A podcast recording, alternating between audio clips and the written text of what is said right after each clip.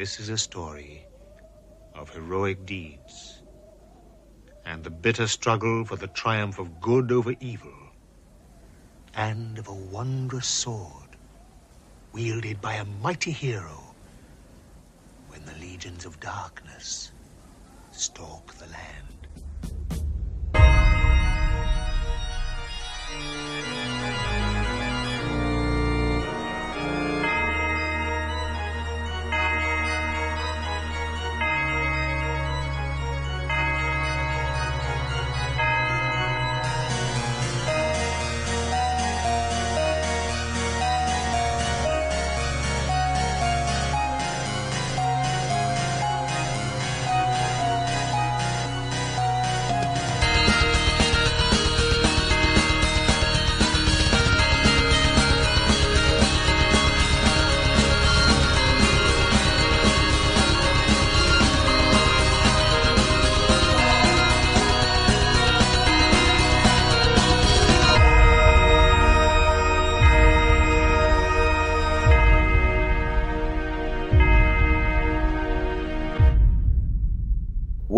The nightclub, where we are the ones who get medieval on your ass.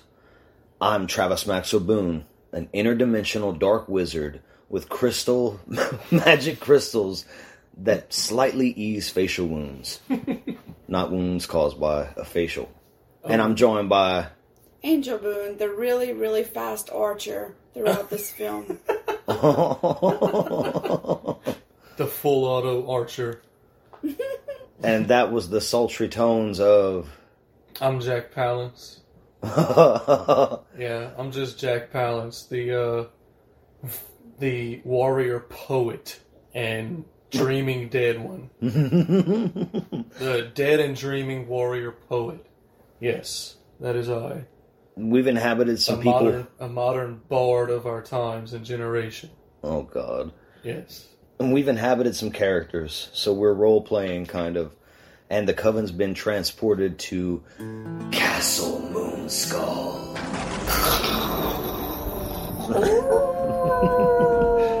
Deep in the bowels, in the in in Deep the in the bowels of the dungeon. in the dungeon of Castle Moonskull, there is a tavern called the House of the Setting Sun. There you go. And it's here where we're going to stop in and uh, we're going to talk about sword and sorcery. So, this is something that's going to be new to me, but I think it's going to be fun. I've seen some sword and sorcery films.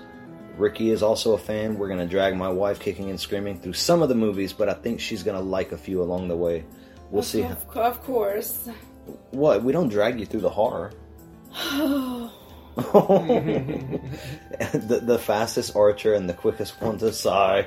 Um, yeah, I haven't seen a lot of sword and sorcery movies, and for anyone listening that, that loves us talking about horror, don't worry. These these episodes are going to be sprinkled in. We're not forgetting horror. We're just adding like a new ingredient to the witch's brew. Hmm? Mm-hmm. Um, sword and sorcery is a subgenre of fantasy, characterized by sword wielding heroes engaged in exciting and violent adventures. An element of romance is often present, as is an element of magic and the supernatural. Unlike works of high fantasy, the tales, though dramatic, focus mainly on personal battles rather than world endangering matters. Sword and sorcery commonly overlaps with heroic fantasy. And we, we, we were talking about how to kind of classify this because the concept came because of the movie we're going to talk about tonight. I, I just happened upon it and watched it and was like, okay, this is like bad horror, but it's sword and sorcery. It's got a lot of the same elements as cheesy B movie horrors, but then there's some sword and sorcery films that are epic, like Troy, Yeah. right? Right. Lord What- of the Rings. Lord of the Rings. Of course, Lord of the Rings is more high fantasy, but still, that's another point we'll get to. I would say it's it's a mixture of both, and and uh, that's the thing too.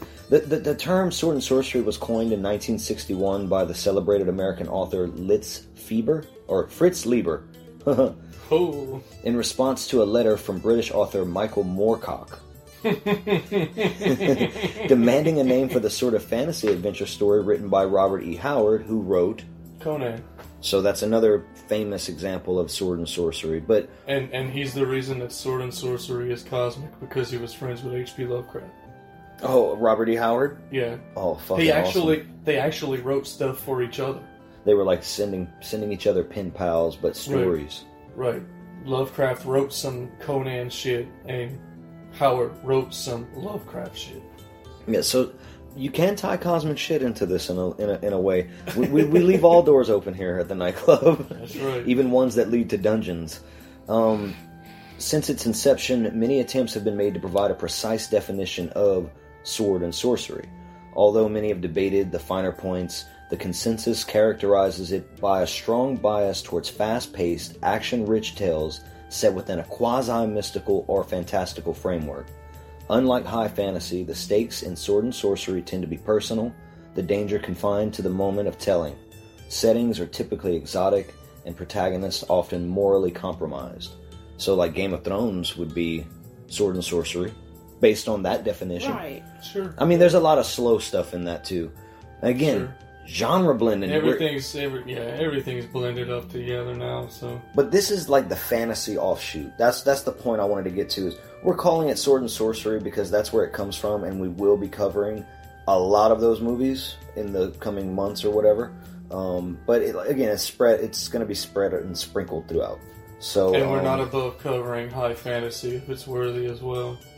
One of my main goals in life, and I'm not even not even fucking around about this, man, is to get her to watch all three Lord of the Rings films, Yeah. Oh, I can see it. extended editions. Yeah. That's the only way to watch those movies. She has. It took three attempts to get her to watch the first one, theatrical cut. I mean, they're long. You know. There's, but she's. She's just. It, one day it'll just zip, and and she'll be online with it, or whatever. I can probably watch it and like it now after y'all put me through this shit. So I mean, it's, it's gonna be fine. Drago, Drogo. he just gives up. That's that's Vol, That's your man Voltan right That's there. my man Voltan, warrior, poet, bard extraordinaire. All right, well, let, you know what? We're not going to talk too much about sword and sorcery because I'm still discovering it. Angel doesn't know what the fuck it is. Ricky probably has the most experience with it, but a lot of the movies we're going to cover, he probably hasn't seen either. So let's fucking dive right into it. Let's just get into the shit, man. This is our first ever medieval midnight ritual. Come join us in the house of the setting sun. Grab an empty table. Get yourself an ale. Don't mind the goblins over there. Green skins are allowed. No big deal. Hey, listen, our doors are open to all beings, both physical, metaphysical, interdimensional. It don't matter what color you are, what you believe in. From lich to leper. Lich to leper, Silly string is welcome. silly string, always welcome. Dark elves, wood elves, wild elves. Oh, and don't leave your weapons at the door. No, you're going to need that shit. You're gonna need them in here because in here you have to take care of your fucking self. so, so make sure you ca- you take your weapons and your magic in with you. what is this becoming? Uh, That's you why know, my guy has a blunderbuss on his shoulder, like I told you. uh huh. Yeah. I've never sprayed silly string. I'm really upset. We used to run around Walmart spraying it all over the Oh, place. fuck yeah. Oh my god. Yeah. Fuck yeah, Fucking bro. animals. It goes away. It just you wipe it away. It's gone. It's not. It doesn't. It doesn't stick and become like this amorphous thing that you know stretches out when you try to clean it and gets all stuck like gum, like hot. I, I've Oh. like someone's like sprayed me before, but I've never sprayed. I'm not going to spray my boss. My coworkers. Let's spray your mom. Full of silly Oh. We're getting way off. We can't do this. When I worked at No. Walmart, I worked in the God pet it. department, and my coworkers. This is all getting edited out after I said sneak medieval in my- midnight ritual. Fuck y'all. That's the end of it. That's where it cuts off now. My coworkers used to sneak in my department We and lost cut open the bags of cat, like wet cat food, so that it would start stinking. Oh my god.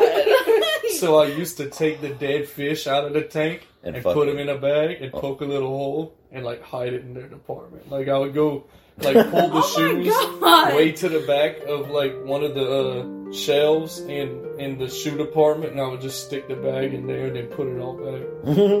For real? Yeah. Oh my god. Man, I did some fucked up shit. We were animals. Dive into this one, son. All right, I'm- let's I'm go. moving on without y'all. Y'all can keep talking. I'll edit y'all out somehow. I'll just drown y'all out in the background. You did not the last time. No. Last time you failed. I'm keeping us on, on track.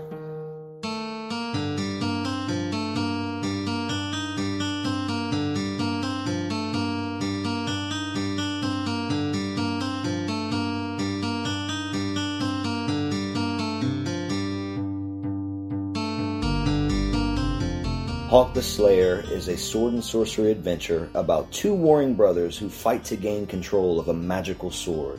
Hawk, a noble warrior, assembles a small force of fighters to help him rid the land of a powerful and devious enemy, who also happens to be his older brother. Hey, Who also happens to be Zoltan. the best actor in the history of the world ever. This movie was initially released on December 21st, 1980, so this is like a Christmas movie.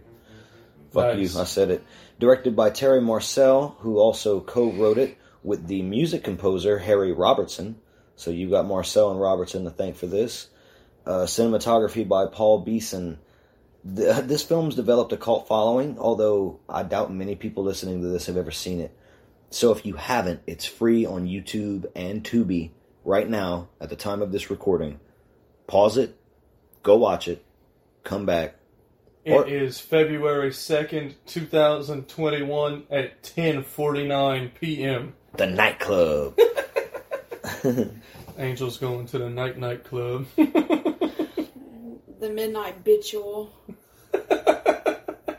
Terry Marcel had been working with Harry Robertson when they realized that they were both sword and sorcery fans. So, inspired by Akira Kurosawa's, I don't know how to say that, J- Yo Yo Yojimbo, Yo Yojimbo. Yojimbo, Jimbo!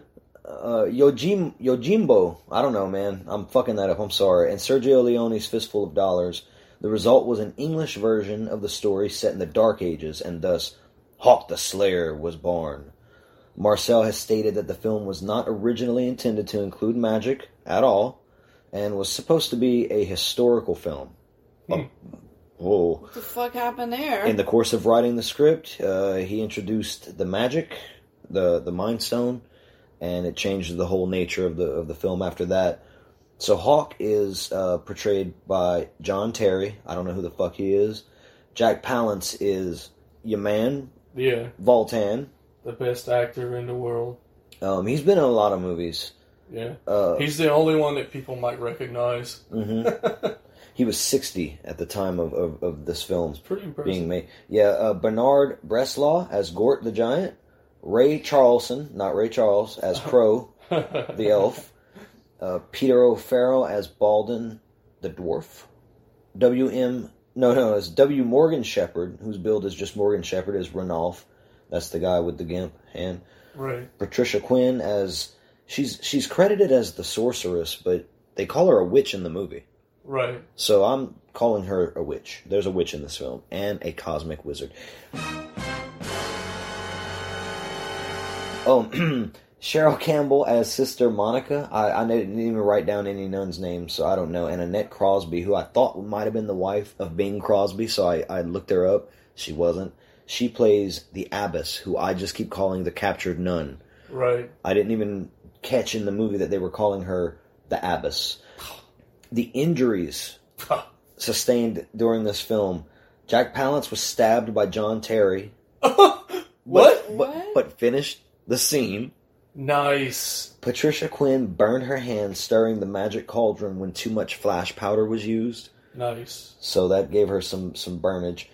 Bernard Bresslaw got hurt twice. First, uh, when he fell down after being drugged by the nun, his armor like dug up under his jaw and it injured his neck.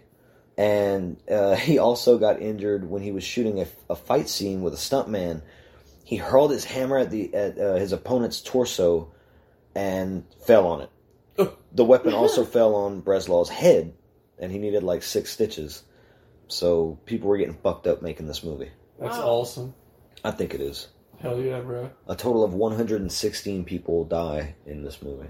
Nice. That's a high body count. That's a good body count. Yeah, man. That's noteworthy. I know we don't ever talk about body counts, but I saw it when I was looking up trivia, and I was just like, "God damn! All right, movie." You don't you don't realize how many people are fucking dying on screen. No, I didn't. I didn't think it was that at all. I wouldn't. I would have been like thirty people maybe, because you do see some people get killed. Yeah, that's more about what I would think. There's like hardly any gore in this movie, Yeah. if if any. yeah, I don't think there's any. Not that I could remember, but there's some cool shit going on in Hawk the Slayer. This is this is the movie I saw that I was like, I really think this is something I should fit into what we're doing. And again, it, it can expand in all ways, all different ways in fantasy. All right, you ready to hawk? You got to put that thing in there. Yeah, you're gonna. You're It's gonna. going in right there. It's every time he's like, "What's your name?" He's like, Hawk. "Hawk." Hawk. Right. Hey, stop that. I don't know. He's the most monotone one. He's just No, Crow Him is and Crow, man. Him and Crow both. the elf. He's like, I am Crow.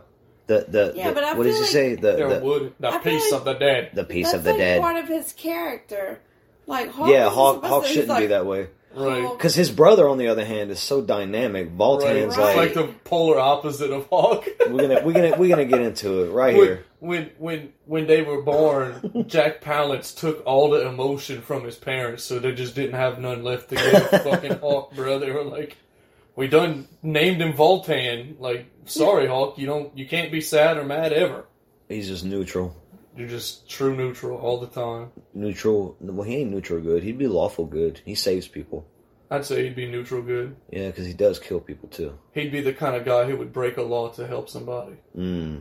You know Yeah, what I'm saying? because he did rob, even though Yeah. it was for a good reason. Right. Okay, let's get into it. So he'd be neutral good. There's the hawk. Okay.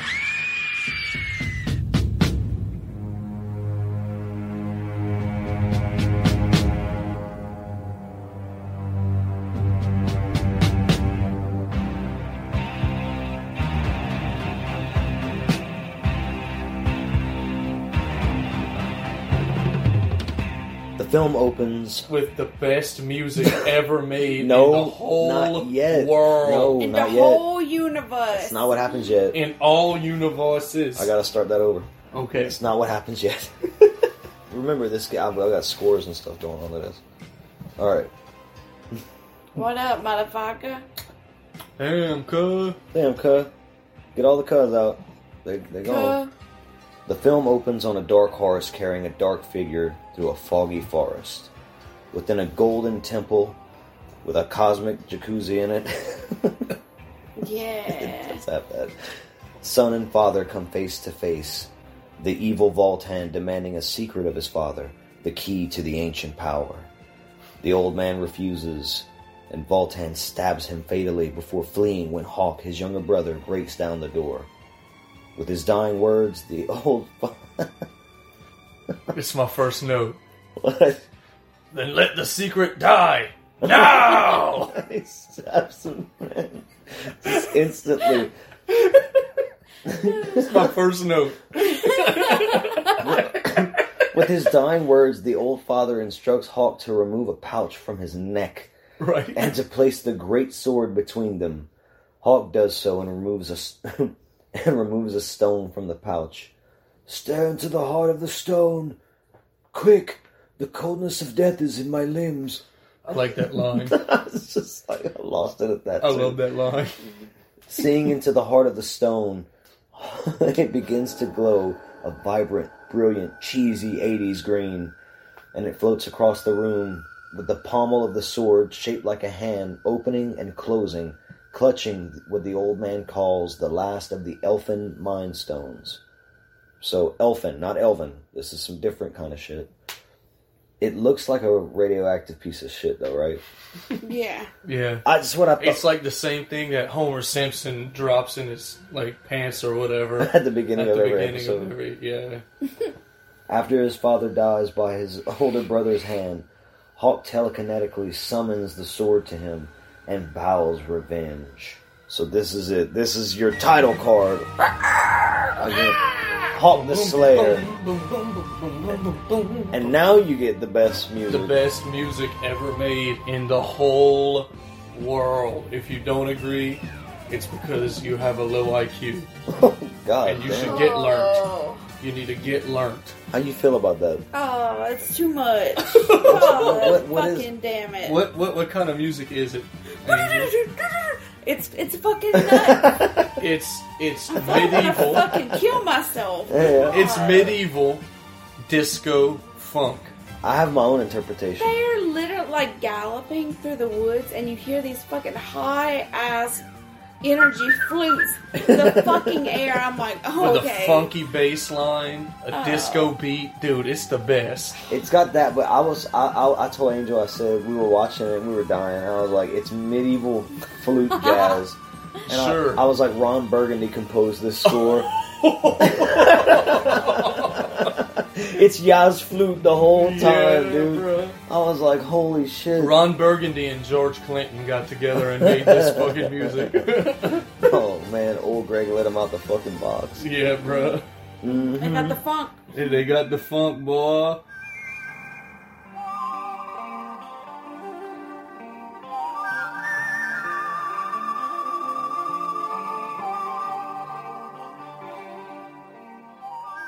So after the garish brown and green shit colored credits, I love the credits. we see a warrior running from the battlefield. He comes across a convent where the women inside perform surgery on him to save most of his hand. With the help of God and a sharp knife, we may save his arm from infection. What's what's what else is going on in that scene, Angel? Oh, I don't know, dude. When he's laying on the table, you Uh-huh. don't you don't remember the gratuitous head rubbing? Oh. All these nuns have uh, this guy. His name's Ranulph. We're gonna find out in a second. Right. Um, he's laying on this table all fucked up, and they're talking about performing surgery and shit. And the whole time, and it's like a two minute scene, fucking caressing his head sensually and with care. right, Right. there in the frame. And I told Travis, this kind of makes me uncomfortable. Like, I shouldn't be seeing this. It's like I wanted her to whi- like lean down and whisper, "I'm gonna take care of you, little nuggies. You don't worry about dad. Mama's got you." now." oh. Oh, it was, it was, You're gonna it was suckle. sensual. And it was weird. You're gonna suckle at the teeth of the nun. hey, bro, this is the itches, witches of East Dick up in here. Yeah, bro. That's what I was about to say. It's about to. I think I may have seen this movie before somewhere else. Uh, no, maybe not.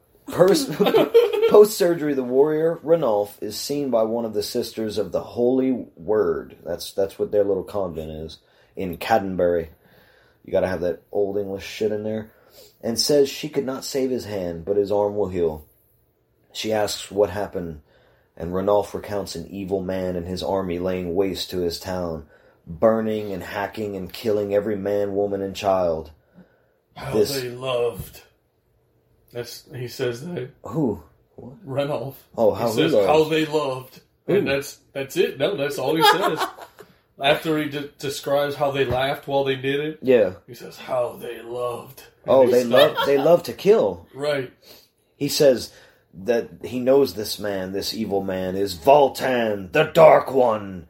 And as lightning crashes and wind howls, Voltan is standing outside of a cave, calling for a wizard to help him, as he promised in return for oh, my my sword arm. You promised me all in return for my sword arm.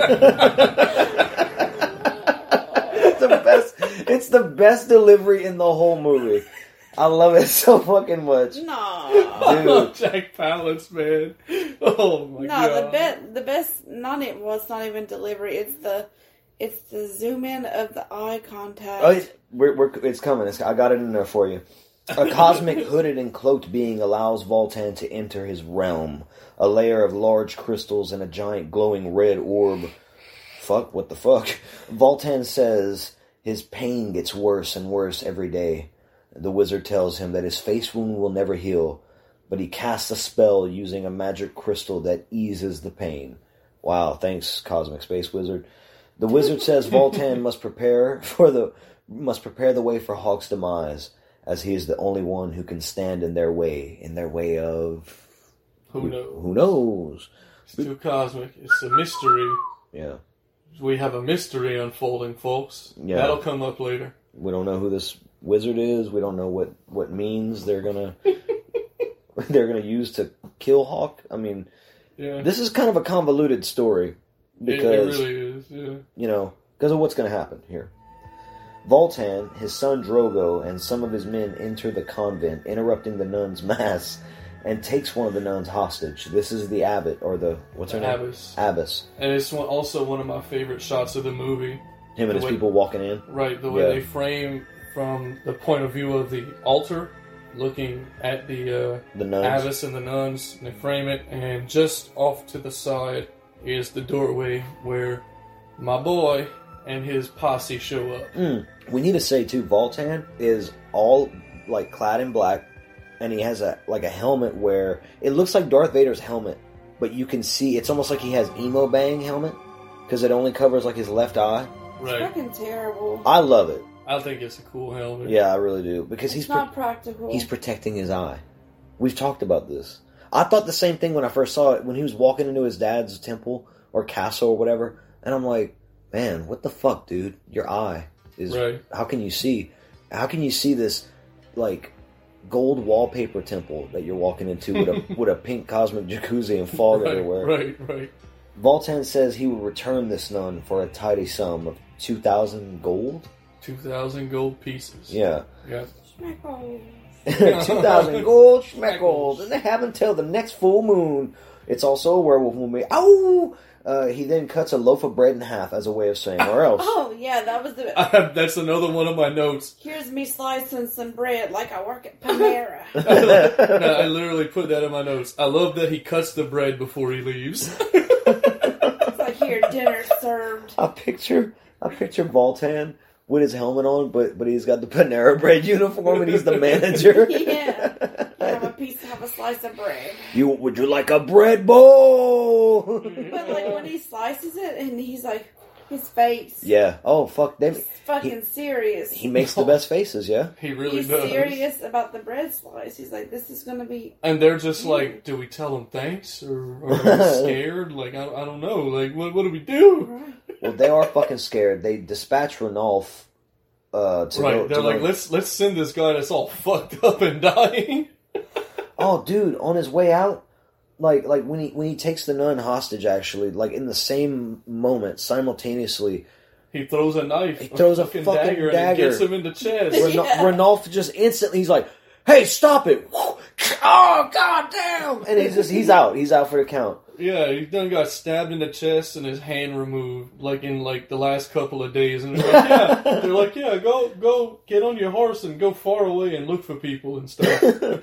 They send him to talk to the High Abbot, which I guess is the male version of the abbess. yeah, Sure. sure. And he's at the um He also has a great face. the fortress of Daneford. Yeah, yeah. This is another one of those cool shots coming up here. yeah, um, you get this awesome matte painting of, of the fortress, and it's all foggy I and cool the, I looking. love the paintings in Mm. this movie. And and when Ranulph sits down with the High Abbot, the way that they shoot some of their conversation, you see the Abbot from behind the flames and Ranulph in the foreground. Same, it's like a mirror image of earlier whenever you saw Hawk and the sword in the middle between him and his dad. So the foreground switches between the sword and him, and then the sword and his dad while his dad dies, and that orb is glowing where his heart would be. I just I thought all of that like to me that's that's well thought out, and I and you see a lot of that in this movie. Even though there's some cheesy ass parts and the special effects are kind of you know Dated. very They're and- not. They're not cheap. whack. I and think they're great. they're cheap even for the time. I mean, I think they're fucking great. But- I don't care. I, but I like cheap. I like cheesy shit. So you know, I think it looks cool. the High Abbot gives Ranulph a coin, and he tells him that there's only one man who can help them Hawk. and uh, a long, rollicking montage of some of that awesome yeah, medieval jazz flute, or what you call the disco funk. That medieval funky disco jazz flute, boy. It's getting funky. Play that medieval music. While Hawk meanders through the woods on horseback. I mean, slowly, just walking along. You see like a There's some dirty. snakes. There's Oh. like a snake hanging on. A Oh branch. yeah, a snake that's like falling out the fucking branch the whole time. That was my next. That was what I had next. Is that you go through like this ugly marsh, whatever, and then there's all of a sudden just this big snake that's barely hanging on for. for he's like, uh. It's like a big ass oversized snake on a damn limb. Like, oh, let's just place this here. He's like, I don't care if I fall in the water. He's like slowly falling Yeah. into the water. It was That's fucking that's when he's depressing. going through patasa. How come to Patasa now? Yeah, Oh, he's just making a little pass. he's making a pass through He the just made a little pa- a little pass, you know. You got time, yeah. You got time, shy. he got time, make a little pass. I'm gonna put some coffee on. Come by. it's the nightclub. Hey, I got you got some rice. That's good. I got some rice. oh man, mine's in the pot is three days old though. Hawk comes across a woman accused of witchcraft who's about to be burned by two witch hunters, and he stops them by saying, "Stop that."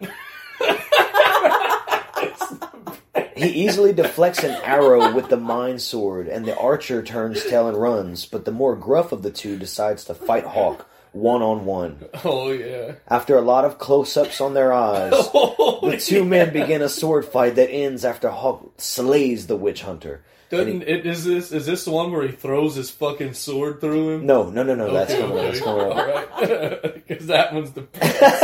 it is the best. That's that might be the best kill in the movie. I movie. think it is. he gave the guy two chances too. Oh yeah, dude. Yeah. That At dude first, before the archer shot the fucking arrow and he deflected it with the sword, he was like, "Y'all get out, get out of here peacefully." And Right. they and they didn't. And then and then when they were gonna, the, him and the one guy was gonna fight, he fucking doesn't he like he, He, holds like- his sword up like, to his neck, him. Right, Yeah, he defeats him without hurting him, and he's like, you know, trying to be please, he's cool. le- please leave now. right. You are you are vanquished.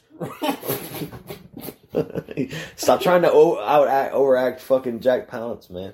Um, so he frees the witch, and she decides to help him. They go back to her witch's hut, and she gazes into a fire. It shows her dead eyes many things. She says a man with one hand is trying to find Hawk. He carries a token. She also warns him of a man who wears the mask of death, for he is evil and filled with hate. Hawk knows this is Voltan. The witch says the man seeking him is named Ranulf, and that they will meet again. Shortly after the witch's revelations, Hawk saves Ranulf from two men who were posing as travelers. Well, three.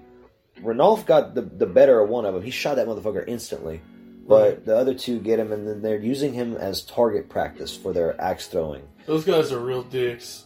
They make it into like a contest, like mm-hmm. silver up for grabs.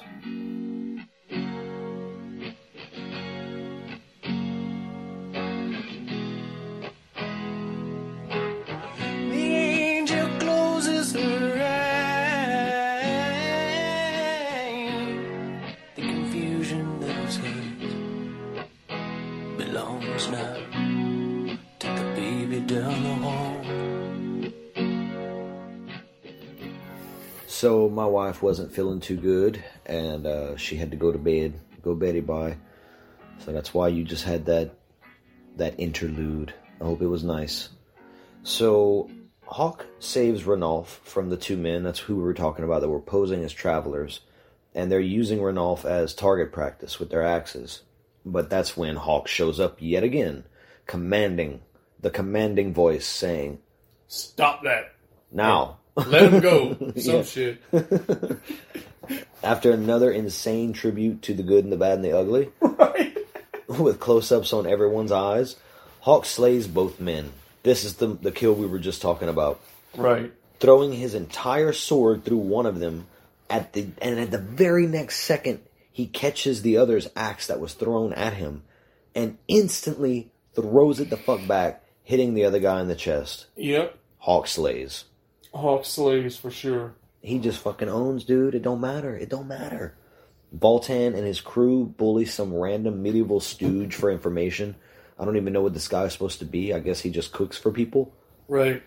Uh, because there's two peasants who are eating nearby outside, and Voltan's men snarl orders at them to cease eating, and they shouldn't sit on their greasy backsides in the presence of Voltan.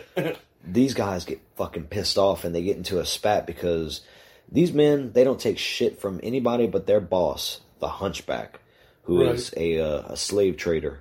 Right. and they're slavers. So on they're the River Shale. on the River Shale. So they're shitty ass people. Right. But Voltan assures them that he owns everyone and That's it. everything. He says, I own the table, the chairs, the food, the air you breathe, your own worthless lives. And then he snaps one of the guy's neck from behind, yeah, bruh. not by his throat, by the back of his neck. He snaps his neck with his hand, Yeah. with his bare hand. Yeah, he's he's he's awesome. Animals! When you are in the presence of Voltan, you do not continue to eat.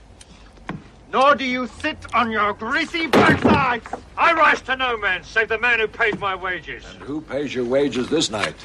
My master is Sped, the hunchback. We are slavers on the River Shale.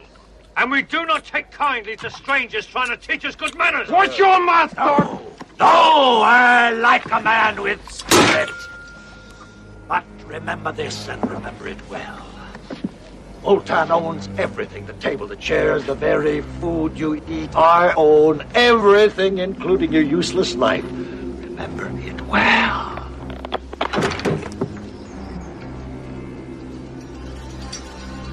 Friend has lost his appetite, it seems. The hunchback will have something to say about this. The hunchback may have many things to say, but you have already said too much. Cut the tongue from his head, it tires me! His guys give chase to the other slaver, and you can hear him screaming in the background as they they castrate him, right, or something They like cut that. his tongue out. Oh, they cut his tongue out. The dude says the hunchback will hear of this, and, uh, and then he's like, The hell he will. he's like, I tire of his tongue. Cut it out. He's said enough. Oh fuck! So Ranulf and Hawk they talk by a campfire, and Hawk begins to reminisce about a woman he was to marry. They lay together in a garden before their wedding when Voltan arrives. He's angry that Elian, Elian, yeah, Elion. Alien, A- alien. I don't know, I'm gonna call her Elion. alien. Alien. He's angry that Alien has chosen Hawk to marry, and says she will be his one day, and that Hawk better watch for him in the night. In the night, yes. Alien gives Hawk a necklace with a charm for protection that's shaped like a kind of like medieval crucifix. Right, kind of like a Celtic medieval crucifix, I'd say. It's fucking awesome, but it's not. But it is. Hawk says that uh, he, he tells Ranulf their horses have rested enough and they must travel through the forest of Weir in order to track down some of his old comrades so they can combat the forces of evil. The two travel through a haunted forest, and dude, this shit is awesome, man. Oh yeah, They enter a gate, and he tells them that they can only see by the light of the sword, the, the mind sword. right. So they're they're they're walking through this place, and there's webs everywhere, and screeching and cackling, and it's all lit. Like It's full of it's full of uh, very menacing puppets. yes, This forest. So you get some horror elements in here, man. Yeah. I mean that with the witch and stuff like that. So you know, pretty cool. The land has changed. Wolves hunt where there were none before. This was once a green forest full of sunlight. Now it's a place of darkness and evil.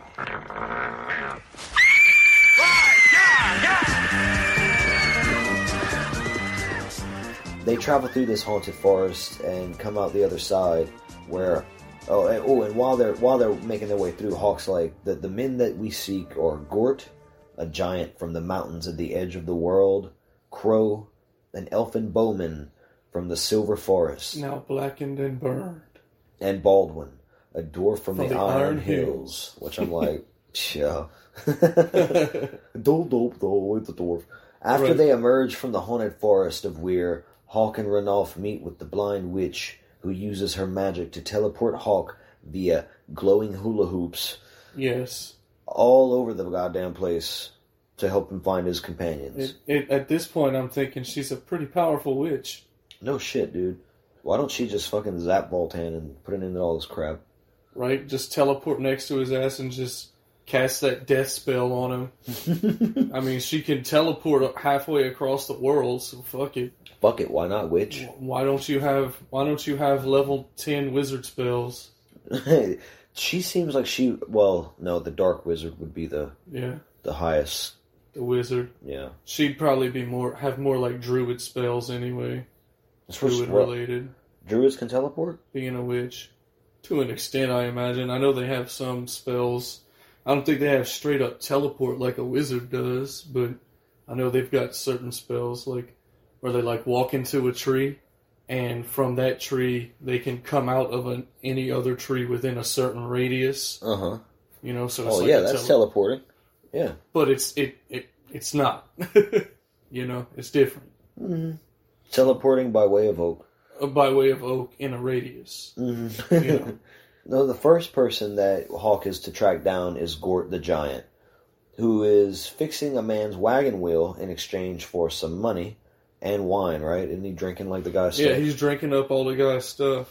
And that that's before he fixes it. He fixes it real quick, and he's like, "Okay, pay me now." Right. And the fucking old guy he calls Pignose doesn't make with the gold, so Gort goes ahead and breaks the wagon wheel again. Right. Now you owe me nothing. What's he call him? Pignose. Pig nose? Yeah. Eight or so men who were camping nearby come and challenge the giant, but are all quickly defeated by the large man's mighty warhammer. oh, yeah, he says, he says, you made a mess, you should clean it up. And Gort's like, I'd sooner eat cow dung. That And can I, be arranged. I love that, yeah, I love his response. He's like, that can be arranged. Mm-hmm. and you can wash it down with your own blood. Yeah. There's some metal ass lines in this movie, Yeah, dude. bruh. Now be a good fellow and clear out the mess you made. I'd sooner eat cow dung. Well, that can be arranged. You can wash it down with your own blood if need be. So be it. Next is Crow, the elf, who is sitting on a log in a forest, and a blacksmith hands him some new arrowheads. Meanwhile, two con artists are watching this scene and decide to rob the elf. I love Fitzwalter, one of the con artists. Mhm. Fitzwalter, he's dope. It's a dude that talks a lot. Yeah, he's the talker. I like his character a lot. They lead the blacksmith astray with the promise of gold and challenge Crow to a contest in archery, seeing as he is a bowman. So the guy that doesn't talk a lot is the archer. Right. Fitzwalter is the, the talker. To whom do I have the pleasure of addressing myself?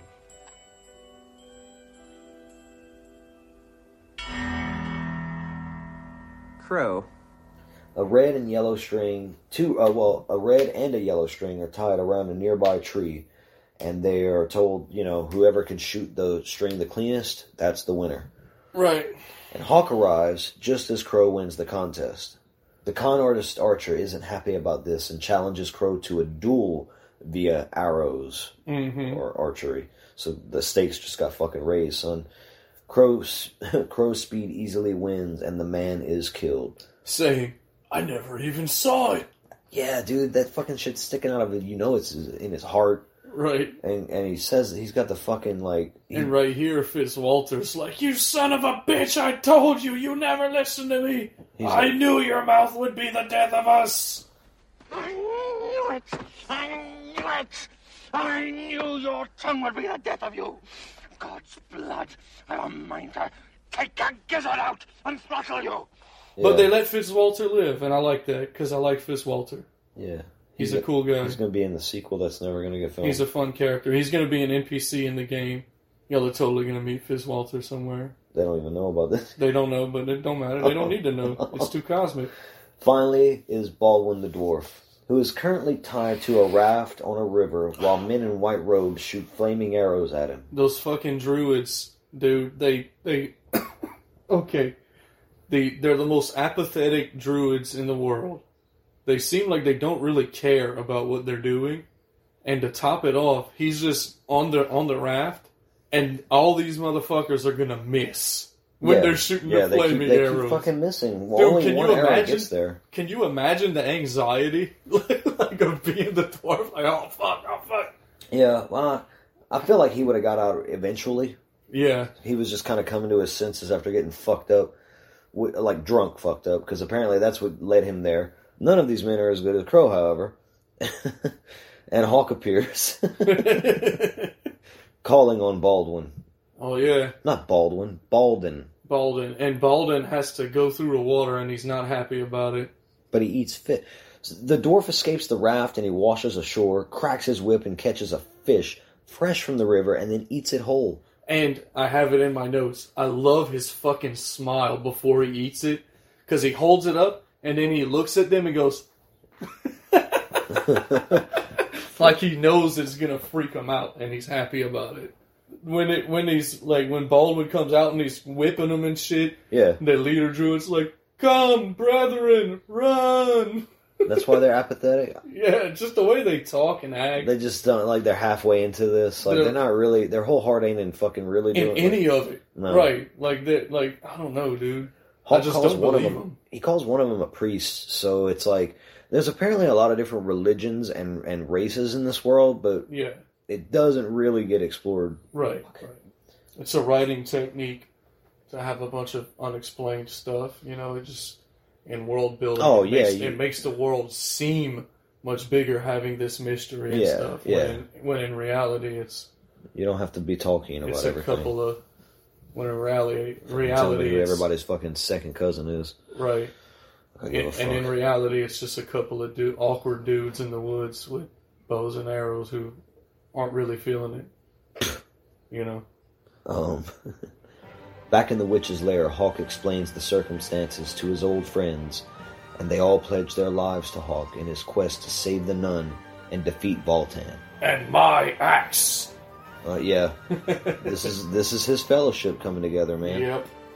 The witch tells them of slave traders who take the river shale and buy people from the hunchback. They could use his gold from slavery to pay for this nun's safe return. So it'd be like an ironic way of Yeah. paying. Hawk says he doubts Voltan's word because he's like, nah, I've got history with this guy. Voltan's a scumbag, in case y'all don't know. He's my bruh, and he killed my wife. And oh, that's coming up. Killed my pa. And killed my pa too. So I stole his wife, and I gonna kill his son coming up. And I stole his Magnalite pot. Ooh, that's expensive. Oh.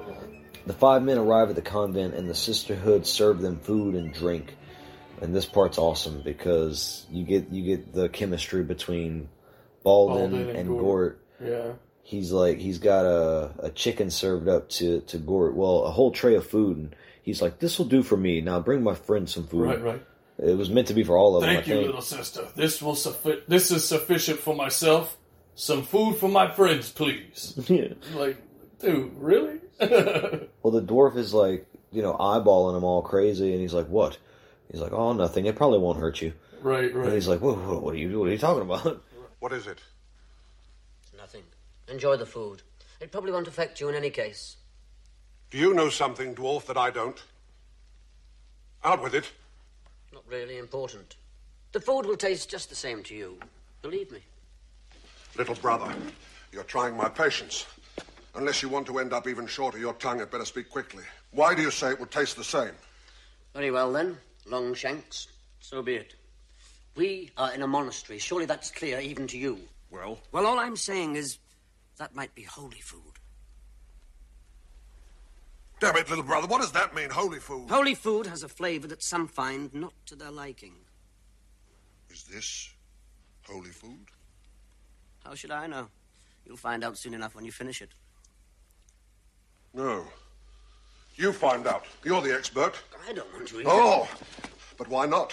What are companions for if not to help one another? Well? well? Can't be sure. Little brother, if I thought for one moment that what you told me was a lie. Sister of the faith, tell my ox-like friend here, would you describe this food as being holy? All food is holy. It comes from God.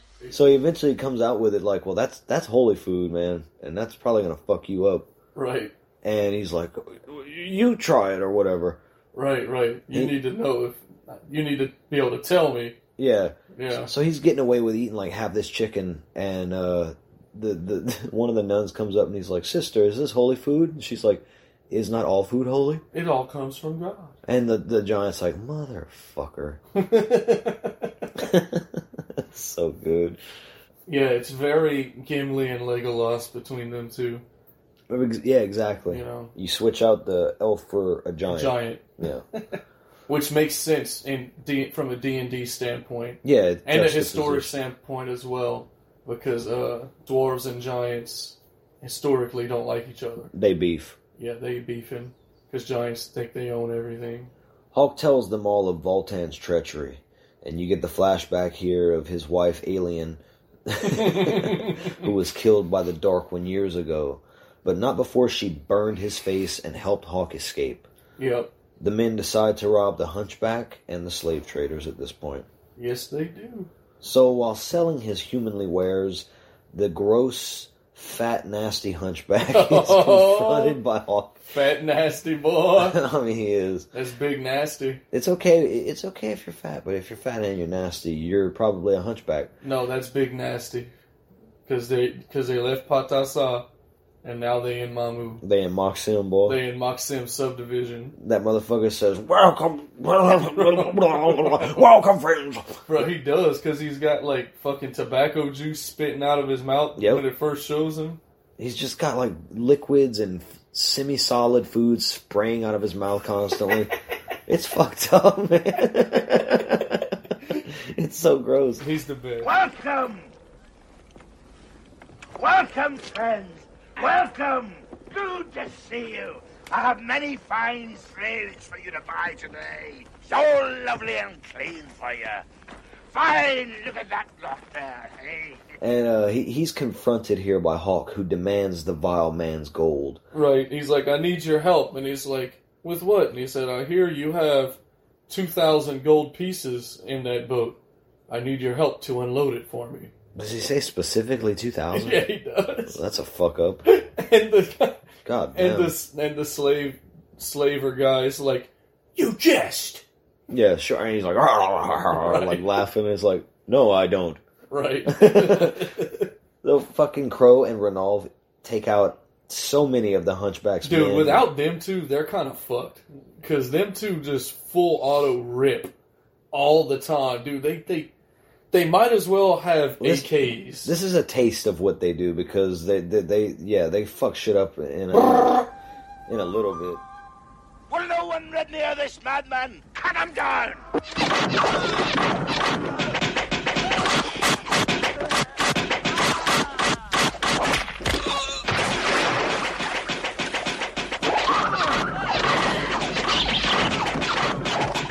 Bruh, they, they got bump stocks on their fucking uh, bow and arrows, and that's illegal now. Thanks, Trump. The editing, the editing in, in these scenes is is really the culprit here. You have to see it to understand what's going on. Yeah. Um, it's basically the same shot, just repeated without any sort of. It's just cut, cut, cut. There's no cutaway. There's nothing. It's just the same shot over and over and over again. Um, And it's the best. And It- if you don't like it, fuck you. It is it is the best in what in like kind of what it is. they take out a lot of these guys and they decide to free the slaves that are up for sale.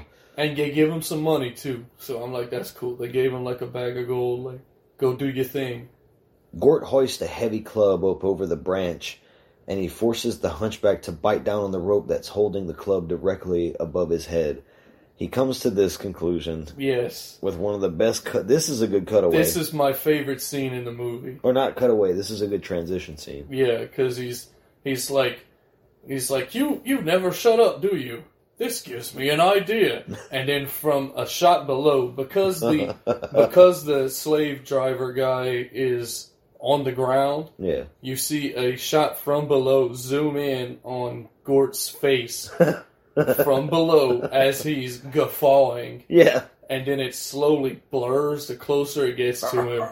And it's it's literally like I I cannot see this shot without bursting out in laughter. It's my favorite scene of the whole It's so goddamn over the top, man. It's the best. Damn you, eater of dung!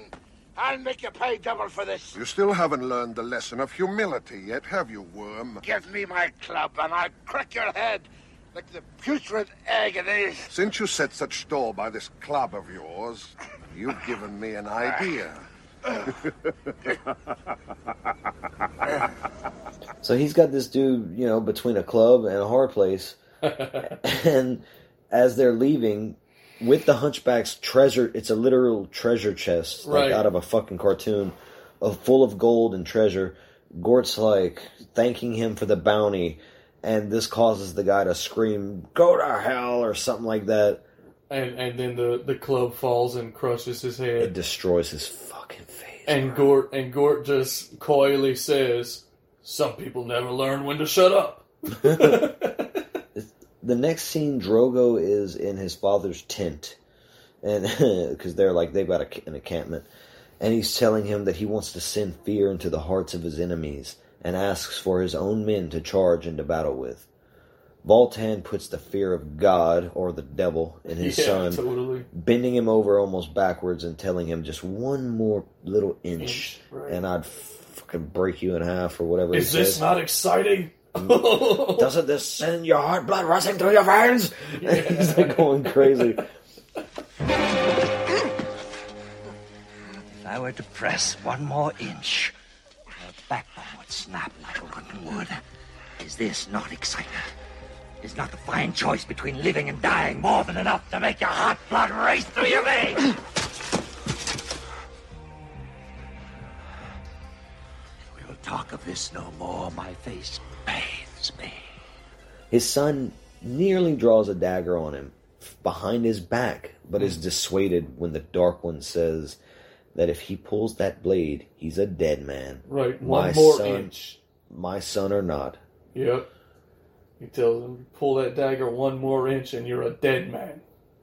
Drogo, who just wanted to prove himself, learns of Hawk and his friends taking the Hunchback's gold from one of the spared slavers, who he kills right away after learning this information. Right, like a real dick. It's him and his dad like to instantly kill people. They're dicks, bro. Whether They're they get their chaotic way, evil. whether they get their way or they don't, they like to They're- fucking just instantly stab. Exactly, they are chaotic evil. They they want to appear as lawful evil. They're totally not. They're they're fucking psychopaths, bro. Oh. There's there's they are ruled by their impulses. Complete, completely. Yeah. and, and their and their quest for power because that's what they both want. And speaking of power, Voltan meets with the wizard again for another of his like little crystal. And this time the crystal color is different and the effect is different as well. It's like more of a greenish green and less of a bluish green. yeah, I, I didn't notice that, but And it's like little lines that zap like, pew, pew, pew, he gets his crystal like therapy. space invader lines. Pew, pew, he gets his crystal therapy that relieves the pain in his face, but only temporarily. And he swears that Hawk will meet his end, so he's he's going to his Dark Hold Lord. up, hold up, hold up. Okay. Yeah, when Drago kills the guy he gets the information from, he's talking to himself after and he's like, then the world will see that Drago is the Lord, of the dance. And I'm like, when did this become the fucking when was it a thing? what?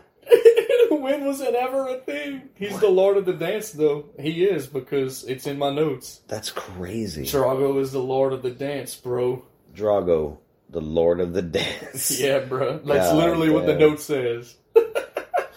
Back at the convent, the sisters are now certain Voltan will keep his word since they have the gold, though Hawk again openly doubts this. Gort also tries to get some of Baldwin's snacks.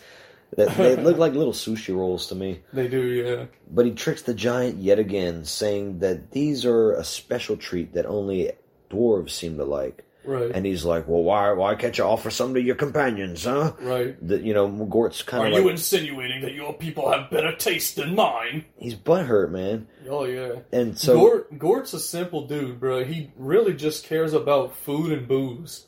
And then Baldwin's like, no, it's just that you know, these things. uh Most people don't like uh whatever these are. Oh yeah, he calls Jerkles or he calls them turkles. Turkles. Yeah, he's like most people don't like these things that we call turkles, I believe. And as as as Gort's eating it, he's like, I believe you call it lizard's eyeballs. Yeah. And he fucking dramatically spits it out everywhere and Right. runs away. And and he's so proud of himself. He's like, he tells Ranulf, "Don't worry, because if I'd have told him what this really was, the whole bag would be empty now." Right. He's like, they're actually just nuts, but you know. Fuck that guy. Well, that night, Drogo and his henchmen come to the convent to claim the gold, but are completely and utterly defeated by Hulk and his friends. Like it's not even a, it's Right. not even hard, man. It's not even a contest. It's like they have a cheat code enabled or some shit. This is a, a- again, this is them with just a few enemies. They're just playing easy mode the whole way through. The Just- very easy mode. what is it? The rapid rapid fire fucking oh, arrow Oh, dude, blast. just fucking full auto ripping arrows all over the place. Even the fucking dwarf was killing them, bro. He was just whipping their asses with his little whip, just fucking getting them, bro. Drogo is returned to his father the next day in the throes of death and tells him that Hawk is helping the nuns before dying. Voltan is, I guess, a little distraught because that's when he's like, Oh yeah. Drogo! Hawk. Hawk. Where? He helps the nuns. The gold is in the church. I tried.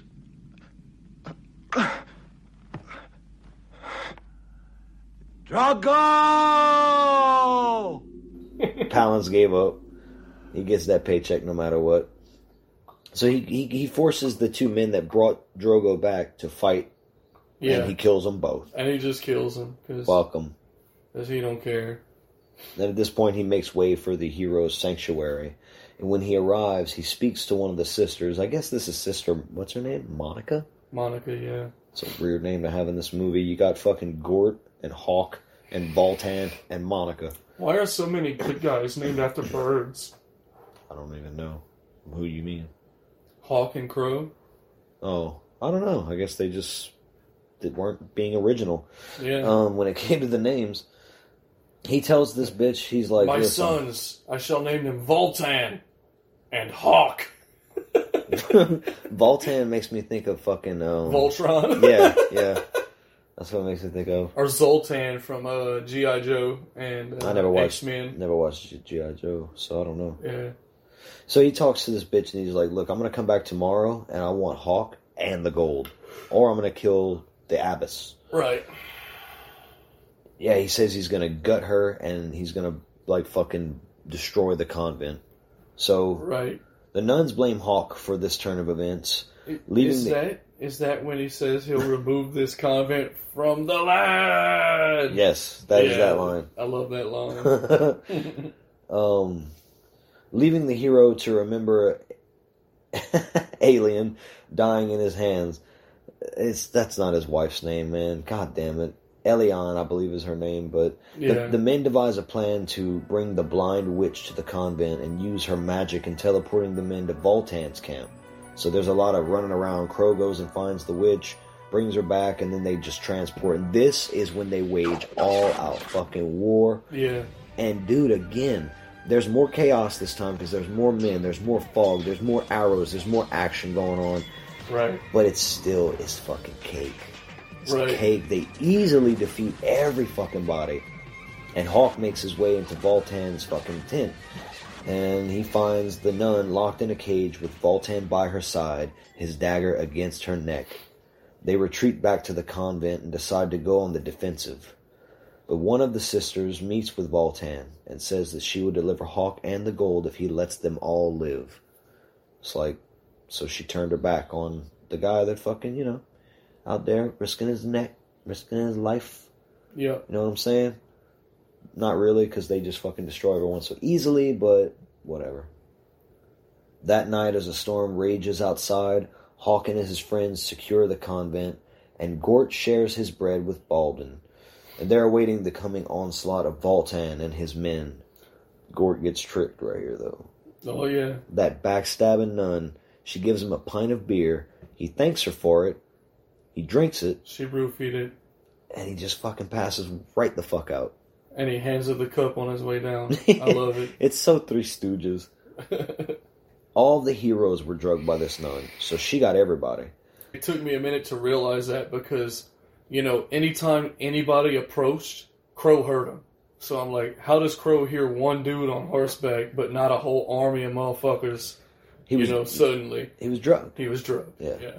She got him. But at first I was mad. I was like, why?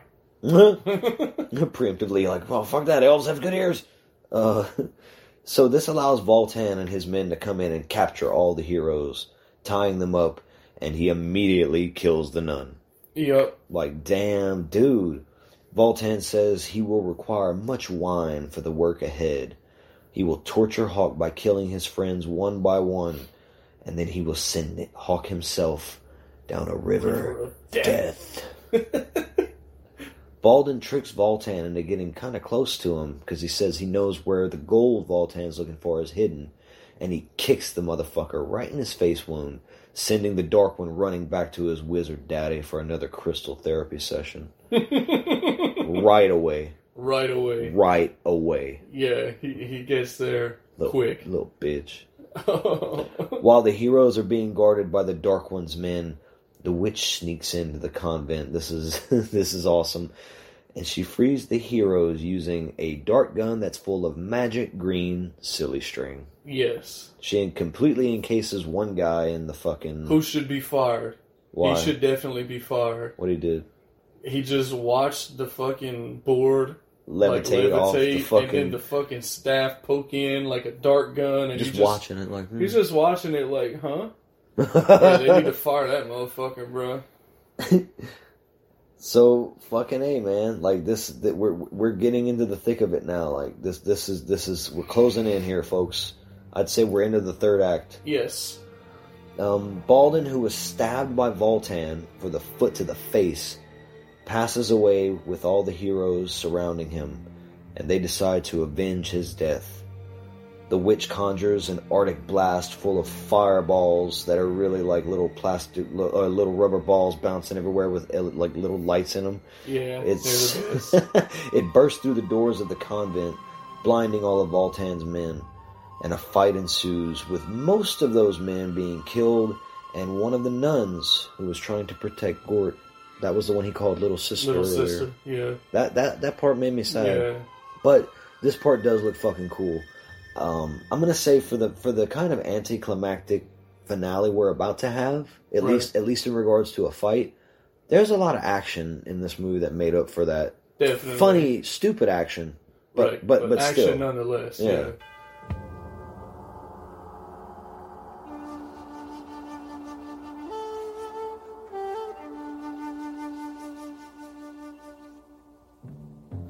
Hawk confronts Voltan where he is waiting in a church as Voltan holds Gort and the nuns prisoner. Hawk asks for them to be set free in exchange for himself, but Voltan is like, You are in no position to bargain! and he requests for him to put down his magical sword and his vestment. and his vestment, that big ass stupid buckle. That big crazy buckle he got. Angel hates the buckle. I love it. Hawk obeys as Gort begs him not to. He's like, Oh, don't. Right, right. Don't undress for him. Don't do it. Don't let him do this to you, Hawk. Right. Don't let him do what he did to me. Cut. God. He's gonna bend you over, cut. No, God. He's gonna put it in your butt, cut. No. He's gonna Voltaire your heart,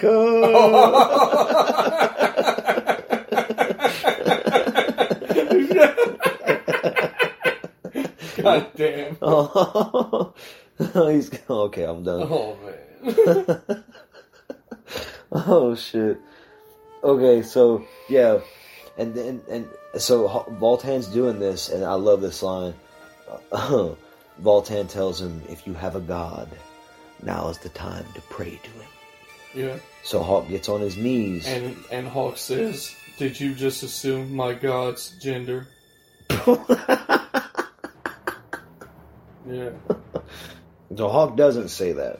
Right. But as Voltan looks on, he recognizes that necklace that Hawk is wearing, and Hawk reveals a hidden blade. He throws it, freeing Gort before Voltan can even react. Hawk then summons the sword of mind, or the mind sword. The mind sword, I, keep, yeah. I fuck that up sometimes. And so he's got his sword in hand, and Voltan says that the power of the sword is rightfully his, and throws a dagger only for Hawk to deflect that shit. This is easy mode still, man. Right. Voltan becomes enraged, and the brothers begin a duel of swords.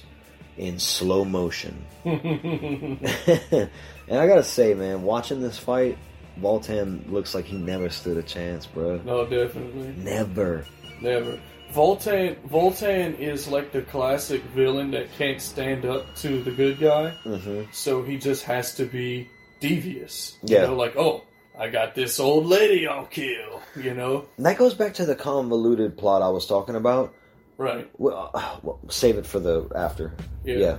So, Hawk defeats his brother. He uh, he cuts his stomach open, basically.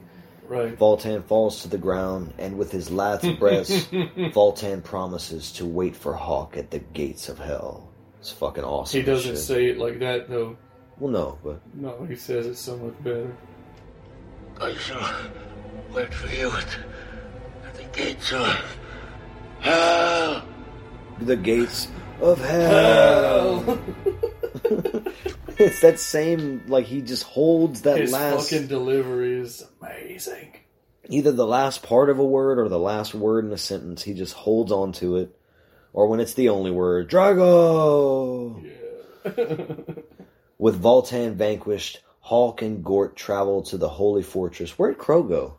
I wondered the same thing. Did he die? I don't, I don't think he died. I think they said something about your friend is uh gonna get better or whatever. Oh, So I guess I guess he got hurt. Yeah. Well, they travel to the holy fortress to turn over all of the slavers' gold to the, the high abbot, who's really pleased about this and oh, says, Oh yeah. you know, there's there's I've heard of some some fat men. Fat barons in the north with large stores of food and wine that need protecting. It mm. seems I am the man for that job. And then the abbot gives us the one of the best faces in the movie of approval. I just love his, his smile. Yeah. It's just great. Well, they hear from the witch that um, wizards are uh, conjuring to get or coming together in, In the, the south. south. So Gort and and and uh, Gort looks at him and says, When you get that look in your face, oh, who wants to work with fat old barons anyway? yeah, man, they're gonna go fucking fight wizards. And speaking of wizards, Yup. In the church where Voltan lay dead, the Dark Wizard materializes, and looking upon the corpse of the Dark One, he says that your sleep of death will not last long, taking the body back to some darker realm. Where he can lie dead and dreaming. We have further need of you, Dark One. Your sleep of death will not last long.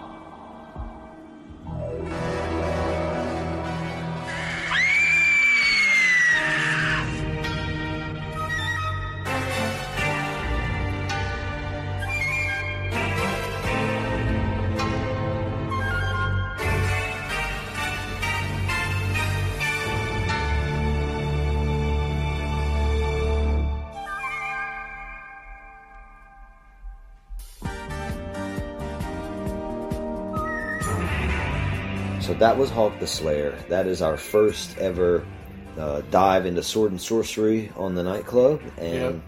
I think this is much akin to, at least in in well, okay.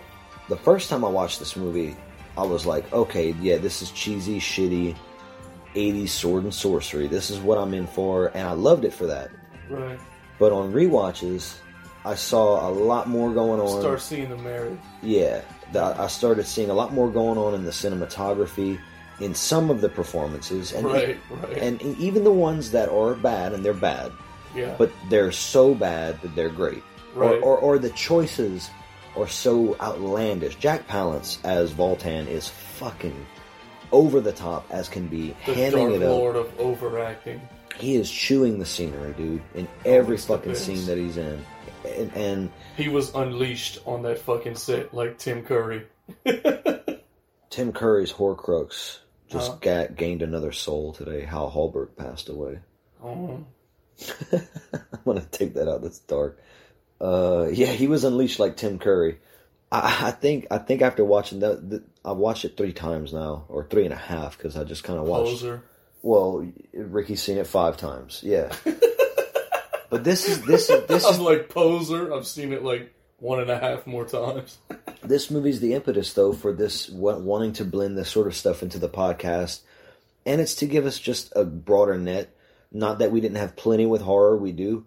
I just think this, this these types of movies are going to be fun to talk about. I think we've had fun talking about it and i hope people have like had fun listening to it.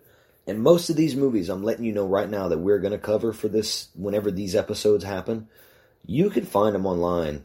Like hawk the slayer again a third time i'm telling you this youtube and tubi for free. You're going to be able to find a lot of these sword and sorcery movies on there. And we already have one selected for uh, our next one too. yeah we're going to announce that in a minute.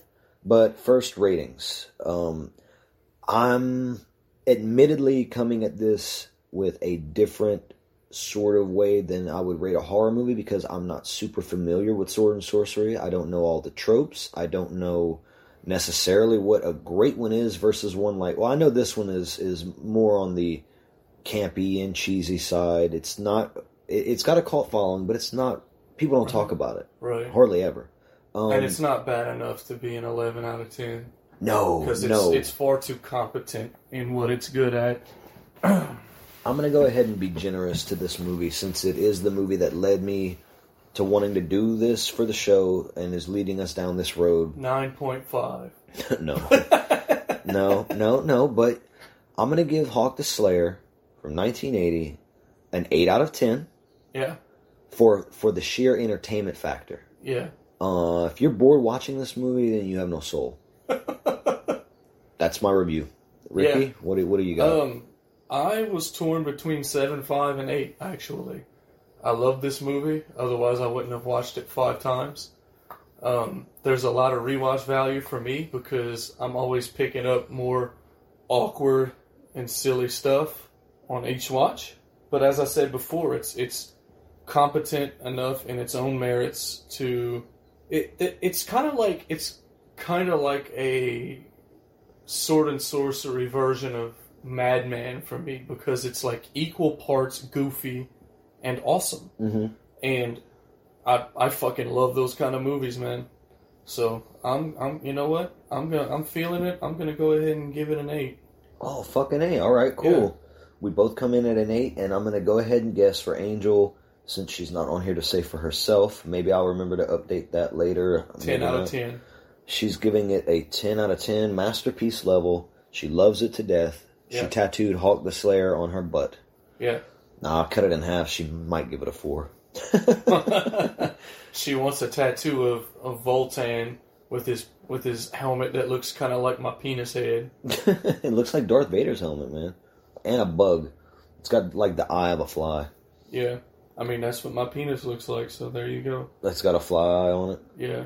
No, it just has Jack Palance's face. Just screaming. Just, just Sword arm! you gotta throw that in there somewhere. It's gonna be in there. oh, dude. Gotta have all this awesome, awkward shit just sprinkled out throughout the episode because this movie is just rich with entertainment factor, man. Which is kind of like you, you know, fucking. I'm rich with entertainment factors. No, no, yeah, yeah, you are. But like you said, man, th- this movie is so much fun. It, it definitely deserves an eight. Well, I got some. Uh, I've got three articles pulled up here from a website called Biohazard Films. Is one of them about how this movie is actually tied into the Jala world? No, Okay, well, we'll save that for we'll last. say we'll we'll talk about that. All right, So, five interesting facts about Voltan is one of them. nice. Number one is that uh, Voltan was nice before suffering PTSD. Apparently, uh, we get a glimpse of Voltan in his day, in his Skullface days, before his Skullface days, in a flashback. They call him Skullface in the movie. Right, Um, don't know why. You see his, you see his scar at the end. It's just a scar over his eye. right. It doesn't look crazy. Uh, while fighting along their father's side, Voltan returns from the battlefield and tries to enjoy the wedding festivities. That's when Alien notices that Voltan has changed and considered him a friend at one point. However, the traumas from the bloody battles that he had taken place over the uh, past years or whatever took a toll on his mind and psyche. So, unable to tell the difference between enemy and family, Voltan's heart has turned black, like his wardrobe. See, they're being they're being clever here. Right. Uh, Voltan had a passion for fatherhood. Oh yeah, totally. Because he wanted to be a father, even though he was bitching about having to adopt a kid. Yeah, apparently uh, Drogo is not uh, his own blood. He, he Right.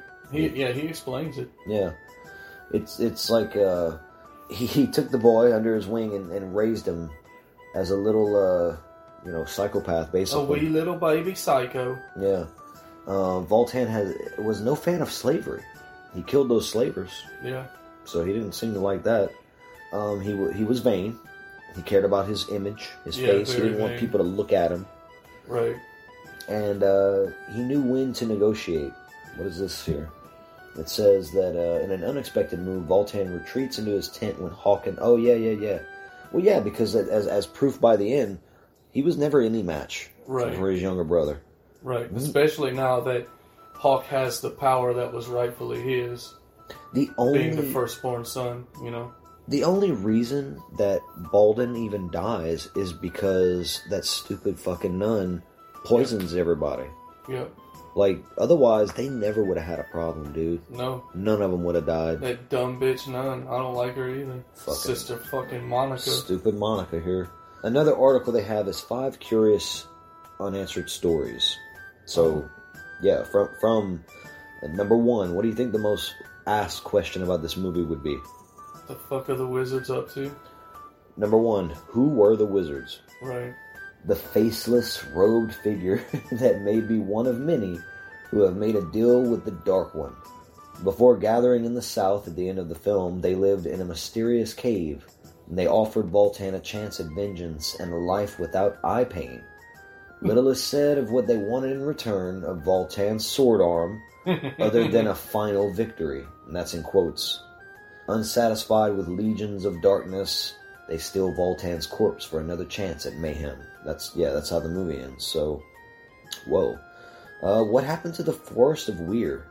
Yeah, because in the movie when they're when when uh, Ranulf and and Hawk are passing through it, Hawk's like, this forest used to be green and brilliant with light and Right. sunshine and animals, and now it's just fucking Full of menacing puppets and spider webs. shrieking puppets and ghostly, otherworldly spider webs and Right. spooky trees, and it's fucking. It's better now. I don't know why right, people are so worried about it. now it's the best. Why do you want a stupid, regular, vibrant forest? It's better now. It's, and It's the type of forest that surrounds Castle Moonskull. that goddamn right. The forest Yeah. of Weir is. is And by the way, folks, Castle Moonskull is haunted. But the rooms in the castle and the cells in the dungeon are available for renting. Come and stay with us. Mhm. You're all welcome. Be, It's where- you, be you green skinned, undead, elf, dwarf, drow, dragon, he's still selling this. cosmic being. We this is actually where we put up um, You're all welcome. Trevor whenever he came. We put him Yeah. up there at the Castle Moonskull in the dungeon before the dungeon, we yeah, remodeled he- it. He actually wanted a dungeon cell. He was like, "Give me the one that doesn't have the toilet. Give me the one that just has the hole in the ground where you squat." hmm Yeah, he He's wanted like, I. I want to wipe my ass with straw, please, yeah, and corn and fucking corn husks. yeah. and he requested that they not be replenished. He wanted the used ones. Yeah, But you know, we don't judge. pre-used. As as mentioned before, we don't we don't judge. Mm-mm. So all are welcome here. The Come thing, on back, Trevor. the thing about the Forest of Weir is that in, it's it's held to inside this magical doorway. There's one that you enter through and one that you exit through. Right. So that's just part of the mystery of the film. Like, why in the fuck is this forest trapped in this magical realm where everything's Right. all fucking evil and you can't outside? see them until they leave the doorway either, which Right. is a very interesting editing cut. yeah, that you just splice in a frame where no one's there. right. who who was Hawk and, Voltan's father? We know him as the keeper of the Mind Stone and the Great Sword, and he spawned an agent of evil that will pollute the land. I'm actually adding that to the article. They didn't write that. He was he a king, a duke, or just a man who appreciated indoor fog machines and golden statues? Yeah, we we never learn about this, and he apparently was like Voltan and him were off fighting wars. You know, you know what he had in that pool, right?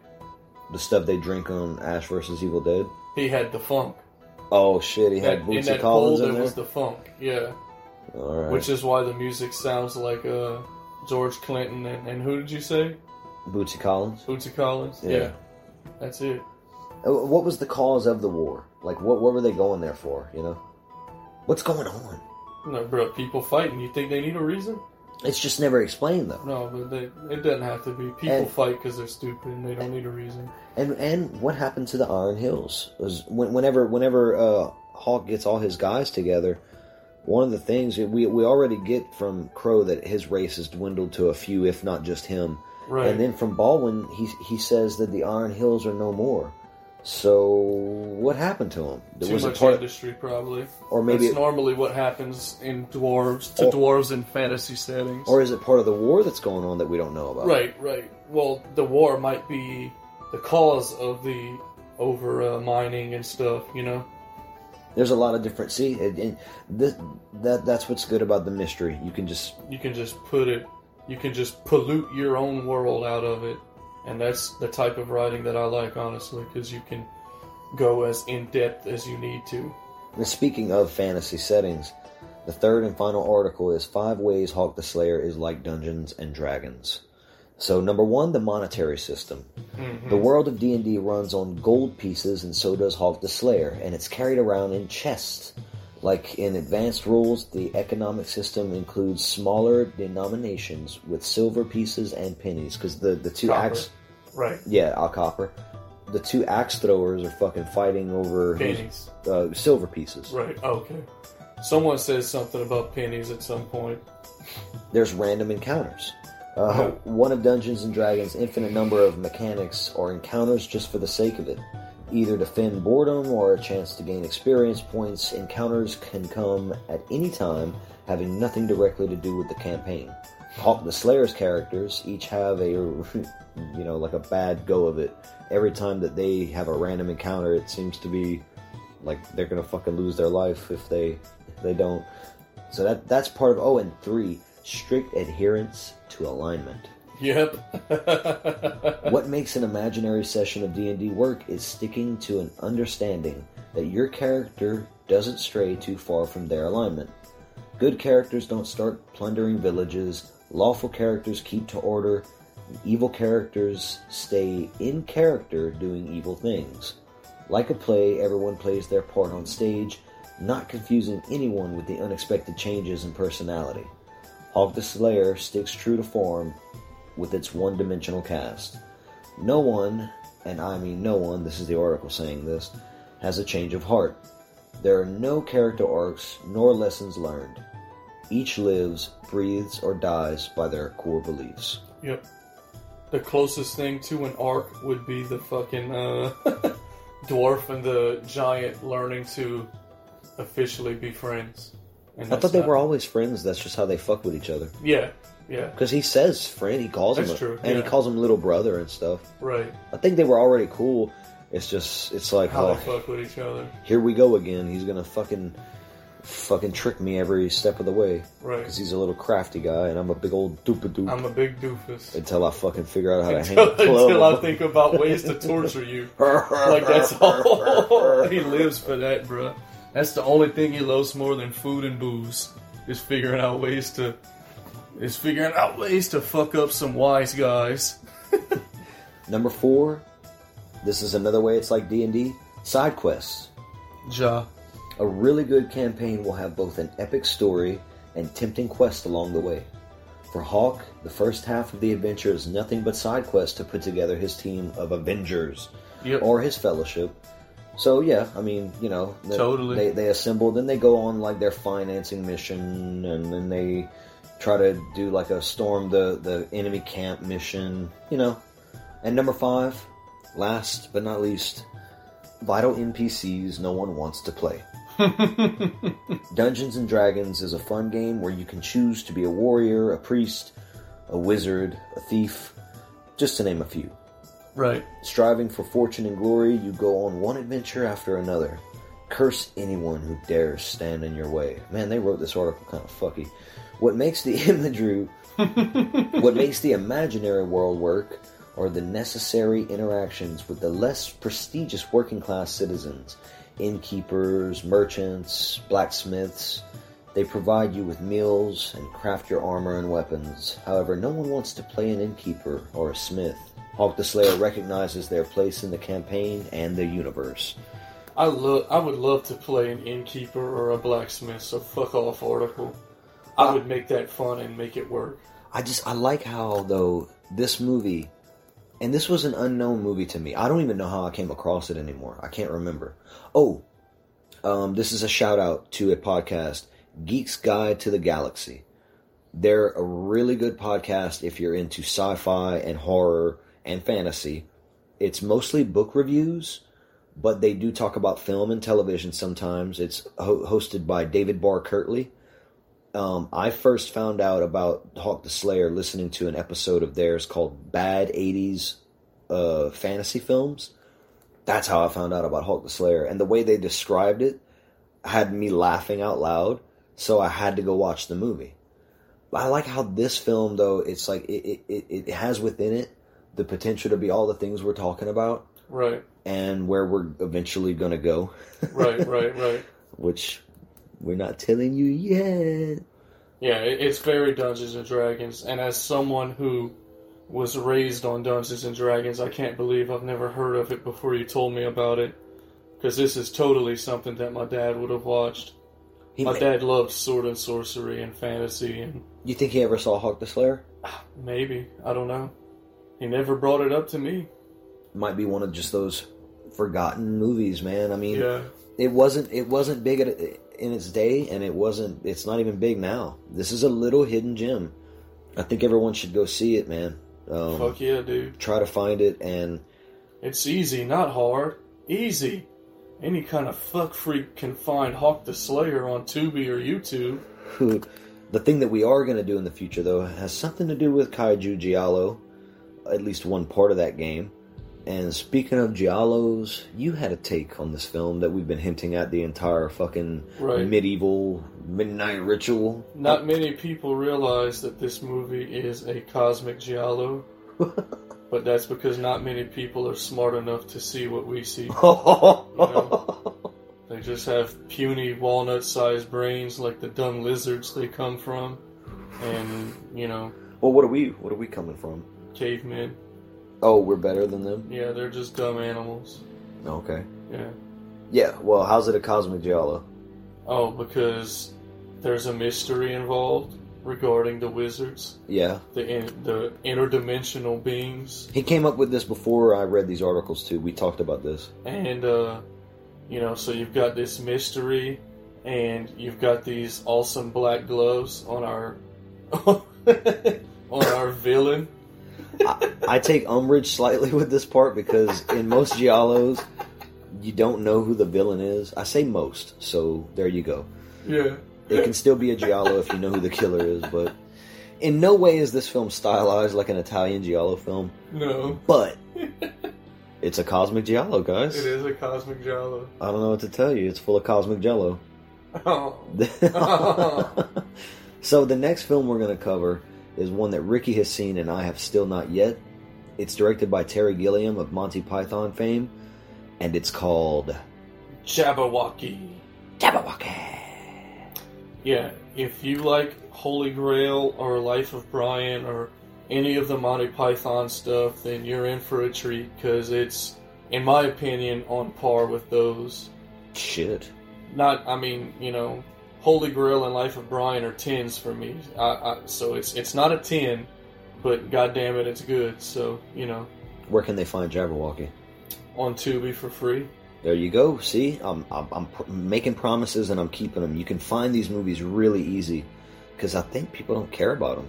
I mean, Right. and I'm and I'm not saying that to be ugly. I just mean it's not horror is niche enough, but it's still grown to the point to where it's now. I mean, it's Sundance has movies coming out, uh, Pieces of Eight, or right, uh, or right. Eight, eight, for Silver. Eight for Silver, right? Uh, this other horror is just blowing up still. It, it, it right, right. But this is even more of a niche thing than totally. horror. sword and sorcery. This is for the D and D nerds. Yeah, you know, represent. We are few, but powerful. Yeah, we don't put up with the bullshit. We are few, and we are also Giallo Cosmic. we got that marinara space coming at you. Marinara space? No, tentacles coming out of your marinara sauce. A baguette of. of horrors. Well, that's French, huh? Yeah, yeah, it is. Yeah. Oh, shit. Uh, what a they... ragatoni of terror. a ragatoni of existential dread. Oh. A ragoon. A ragoon. I don't even know what I'm saying. Oh man. That's why it's the nightclub, folks. I'm Travis Maxwell Boone, that freaky wizard saying, "Your sleep of death will not last long, dark one." I'm Jack Palance as the dickhead dark one known as Voltan, and I say, "Embrace my sword arm." and stay medieval, bitches. Have a pint and stay the night.